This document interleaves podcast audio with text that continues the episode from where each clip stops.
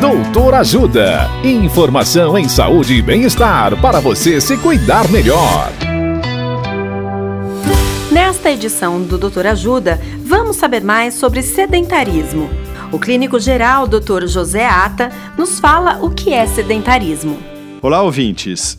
A Organização Mundial de Saúde, a OMS, classifica como atividade física insuficiente ou sedentarismo menos do que 150 minutos de atividade moderada, como caminhar, pedalar, pular, dançar ou nadar, ou menos de 75 minutos de atividades intensas, como correr ou jogar um esporte tipo vôlei ou basquete, por semana. Devemos reservar um tempo para a prática de atividades físicas. Caso você já faça exercícios, existem algumas formas de você aumentar os benefícios.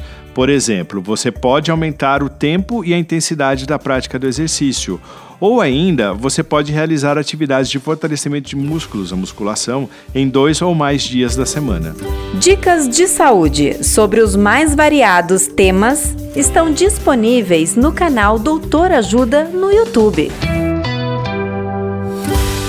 Assista agora mesmo os conteúdos do Doutor Ajuda, acessando www.ajudasaude.com.br ou baixe o aplicativo Ajuda Saúde. Doutor Ajuda. Informações confiáveis em saúde e bem-estar para você se cuidar melhor.